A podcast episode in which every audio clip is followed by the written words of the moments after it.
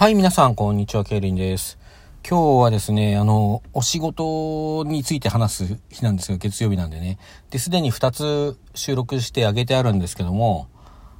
もう1個どうしても話さなきゃいけないことがあるので、今おしゃべりしています。どうぞお付き合いください。え今回はですね、ねねのねさんの話をします。え先日ですね、水曜日2月17日に新曲、うばたまをリリースしましたということで、そちらの曲のご紹介の方ですね、すでに配信上げてありますけれども、えその4日後にあたります、昨日ですね、2月21日、このねねのねという名義に変わってから2回目の、えー、主催ライブが開催されました。ここでちょっと振り返ってですね、あの、初めてお聞きになる方のために、ねねのねさんというのはどういう方かということをざっとだけお話ししておきますと、えー、シンガーの方ですね、歌手の方です。で、えー、女性の歌手ということで、以前はそのうちやるねという名前ですですね、あの、何年か活動してらしたんですけれども、昨年2020年の5月に、現在のねねのねという名前に改名いたしまして、えー、同じく2020年の12月に、この名義になってから初めての新曲というかまあ最初の曲ですね。デビューシン、まあデビュー、二度目のデビューシングルと言っていいでしょうか。えー、配信シングルなんですけども、バンブー2という曲をリリースしております。で、その数日後には、まあ今回と同じようにですね、数日後には第1回の主催ライブを行いまして、この度ですね、第2回の主催ライブを行う運びになったということです。で、第1回もスリーマンだったんですけど、今回もスリーマンでですね、えー、他の出演者の方が、まず川崎レオンさんという方が、あの、出演されてます。えー、こちらの方ですね、あの、川崎レオンさんの方ですね、あの、ピアノ、まあ、エレピーでしたけどね、あの、ライブではエレピー、エレ、クトリックピアノでしたけれども、あの、エレピーを弾きながら、こう、歌を歌うということで、またこのピアノがですね、時に流れるように、時に激しく、また時にこう、小刻みなリズムを刻んだりとか、こう変幻自在のですね、大変こう、ピアノだけでもすごく美しいところに加えて、その独特の声ですよね。あの、最初の曲が特にあの、ボーカリーズ、言葉でないこう母音症ですかねで歌われる曲だったんですけれども最初の部分がねそういう曲だったんですけどもあのー、なんかどこか遠くの世界から聞こえてくるようなそれでいて確かにこうここで響き渡っている力強さもあってっていうねあの独特の魅力がある声で非常にこう引きつけられましたね。あのまた新しいちょっとすごいミュージシャンを知ってしまったんじゃないかなという感じでありました。で、お二人目の方がですね、岡有奈さんという方で、あの、こちらの方は、あの、アコースティックギターで歌う、まあ、弾き語りをするというのがメインでしたけれども、最初の曲と最後の曲だけちょっと音源を入れてですね、音源、プラバンドっぽい感じの音源、プラス、あの、アコースティックギターという形での、あの、パフォーマンスでした。どれも良かったんですけど、特にやっぱ中ほどのそのアコースティックギター一本で弾き語りをしてるところというのが非常に印象が強く残っていまして、えー、っと、何だったかな。曲名が、スーサイドランデブーですね。スーサイドランデブーっていう曲があって、こちらの曲がすごく特に印象に残ってますね。あの、歌はうまいしね、ギターも、まあ、ギターの私、よしあしっていうのはよくわからないんですけども、あの、非常に聴いてて心地いいというか、あの、いい意味でこう、エッジが立つべきところにはエッジが立っていて、あの、かつ柔らかいところは柔らかくっていうかね、音のこう、区切り目というか、音がきっぱりしてる感じの印象がありました。うん。あの、それがまたすごくいい感じに歌とマッチしていてですね、とても、あの、いいミュージシャンだなと思ってって聞きましたんでね、これもこちらもまたちょっと追っかけたいなという、なんか、あの、ライブにこういう台湾ライブ行くたびにですね、どこもかしこもいいもんですから、あの、好きになるのはどうにかならないかといい加減こう、すべての人のすべての曲を聴いていたらね、一生のうちに聴ききらないんじゃないかという状態になりつつあるような気がするんでね。まあでもね、好きなものが増えるのはいいことなので と、自分を慰めておくというね。あの、あ、あれ結局あんまり聞いてないなっていうね、積み残しがどうしても出てしまうのが心苦しいところなんですけどね。はい。そこで、えー、そしてですね、いよいよ、あの、私の推しシンガーであるねねのねさんですね。ねねのねさんね、まず1曲目が新曲でした。全くの新曲ですね。えー、こちらまだタイトルは言えませんということで決まってるけど言えないということなのかな。うん、ということは次のリリースあたりがこの曲なんでしょうかね。あの、前日にですね、実はツイッターの方で、ねねのねさんご本人のね、ツイッターアカウントの方で、ヒント、フカヒレっていうツイートがあって、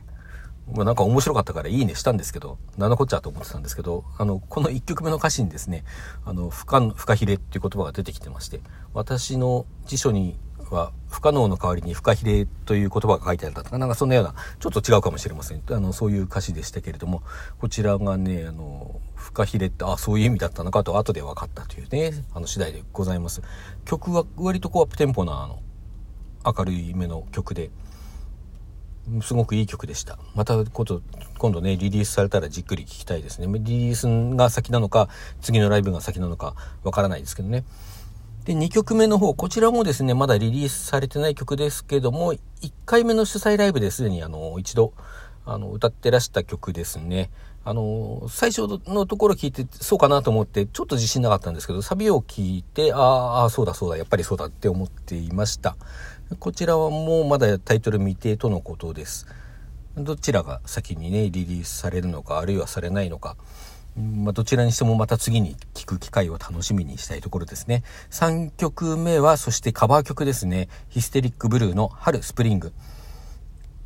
私、ヒステリックブルーは実はあんまりよく知らないんですけども、この曲は知ってましたね。あの、サビに特に聞き覚えがよくあって非常にいい曲です。えー、ちょっとね、ご本人もおっしゃっておられたんですが、あの、ねねのねさんが普段歌ってらっしゃる曲よりも若干音域が高めなので、あの最高音はね、ちょっと裏声を使って苦労されている様子も見えましたけれども、だけどすごいこう、自分のものとしてね、歌っているというか、こう、やっぱり好きな曲であるということを十分に表現できているというかね、なんか好きだっていう気持ちばかり先行すると、時としてはあんまりこう、技術的にはいまいちっていう場合があるものですけれども、まあそういうことは全然なかったですね。あの、非常によく伝わってくる、あの、歌で、ひ、あの、心を打たれましたね。最高音の裏声はね、あれを、あの、まあ、裏声で別にいいんですけども、あの、おそらくもうちょっとこう、あの、流れに乗せたかったんじゃないかなという気はしました。はい。で、あと2曲だけだったんですけども、残りの2曲はリリース済みのバンブー2と、そして先日リリースされたばかりのウバタマですね。あの第1回主催ライブの時はサポートメンバーがですね、あのピアノの方だったんですね。ピアノでの伴奏で歌うという形で、で、バンブー2に関して言うと、あのー、ピアノでどんな風になるんだろうっていうのがなかなか想像つきにくかったんですけれども、実際にこうやってみると、ああ、なんかこんな感じだとすごいマッチするなというかね、すごいよくできてるなという風に聞かせていただいたんですが、今回はあの、ギターだったんですよね。井原慎一という方によるアコースティックアコースティックギターを伴奏にあの歌うという形です、まあ、全曲そうだったんですけども、あの、バンブー2はやっぱりこうギターでやると、おおなんかこういう感じこういう感じっていうかね、あの、すごく、あの、いい意味でフィットする、あの、マッチするというかね、そういう、あの、アレンジだったと思います。で、ウバタマの方はですね、こちら、あの、実際にステージ上でこう弾き始めてから、あの、ねねのねさんもちらっとおっしゃってたんですけども、あの、レッド・ツェッペリンの有名なあの天国への階段という曲がありますね。あの、あの曲のイントロを模した感じで始まって、そしてウバタマにつながるというね、ちょっと天国への階段風、あの、ウバタマだったんですけども、こちらがまたアコースティックギターがね、むしろこっちの方がこう、ピアノっていうのは割と想像しやすいような曲調だと思うんですけど、まあバラードなんでね。だけど、この曲をその、天国への階段の前奏風のアルペジオから始まってね、伴奏に乗せてアルペジオでしたかね、ずっとちょっと、ちょっと自信ないですけども、アルペジオに乗せて歌い始めるというのはなかなかもう最高にというか、エモい感じがありましてですね、あの、後で終演後の話なんですけれども、ねねぬさんご本人が、あの、最後になってやっと調子が出たっておっしゃってて、あの、まあ別に前半もすごく聞き応えがあってよかったと思いますけども、その後半のその、声の乗り方というか、やっぱりちょっと違ったのかもしれませんね。あの、バンブー2にしても、ウバタマにしても、すごいこう、ビンビンに、こう、ハートにまで響いてくるような歌声で、特にウバタマは私、これな、泣いちゃいましたね、最後のところでね。あの、やっぱもう歌詞も非常に、その、ウバタマについて話したトークでもちょっと言ってますけども、あの、個人的にもすごく心に響く歌でですね、うん、最後のとこでちょっと涙がこぼれて、ちょっと止まらなくなってました。はい。すごく、すごく良かった。あの、感動、感動するっていう言葉ってね、なんかすごい軽い気がして、安っぽい気がして、あんまり使いたくないんですけども、あの、他にちょっと言いようがないような、そういう、あの、演奏でした。あの、やっぱ、やっぱりねねのねさんすごいいいな、好きだなと思って聞いてまいりました。さて、そのねねのねさんなんですが、現在ですね、アンコールという、あの、このラジオ特クとはまた別のね、ラジオ配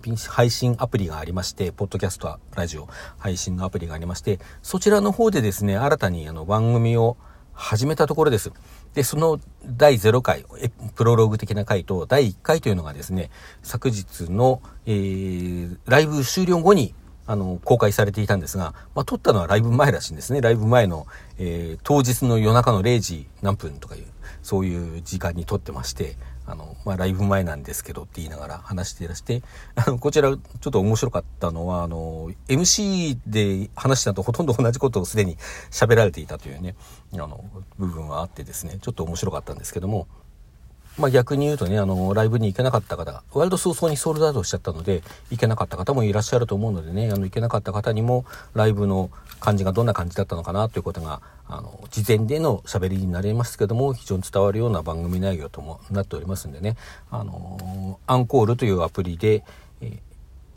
ねねのねチャンネルか、ねねのねチャンネルっていうのを検索すると出てくるかと思いますので、あの、聞かれてみたらどうでしょうかと思われます。なんかすごい口調が変ですね。あの、聞いてみてはいかがでしょうかと思います。でそんな感じですかね。はい。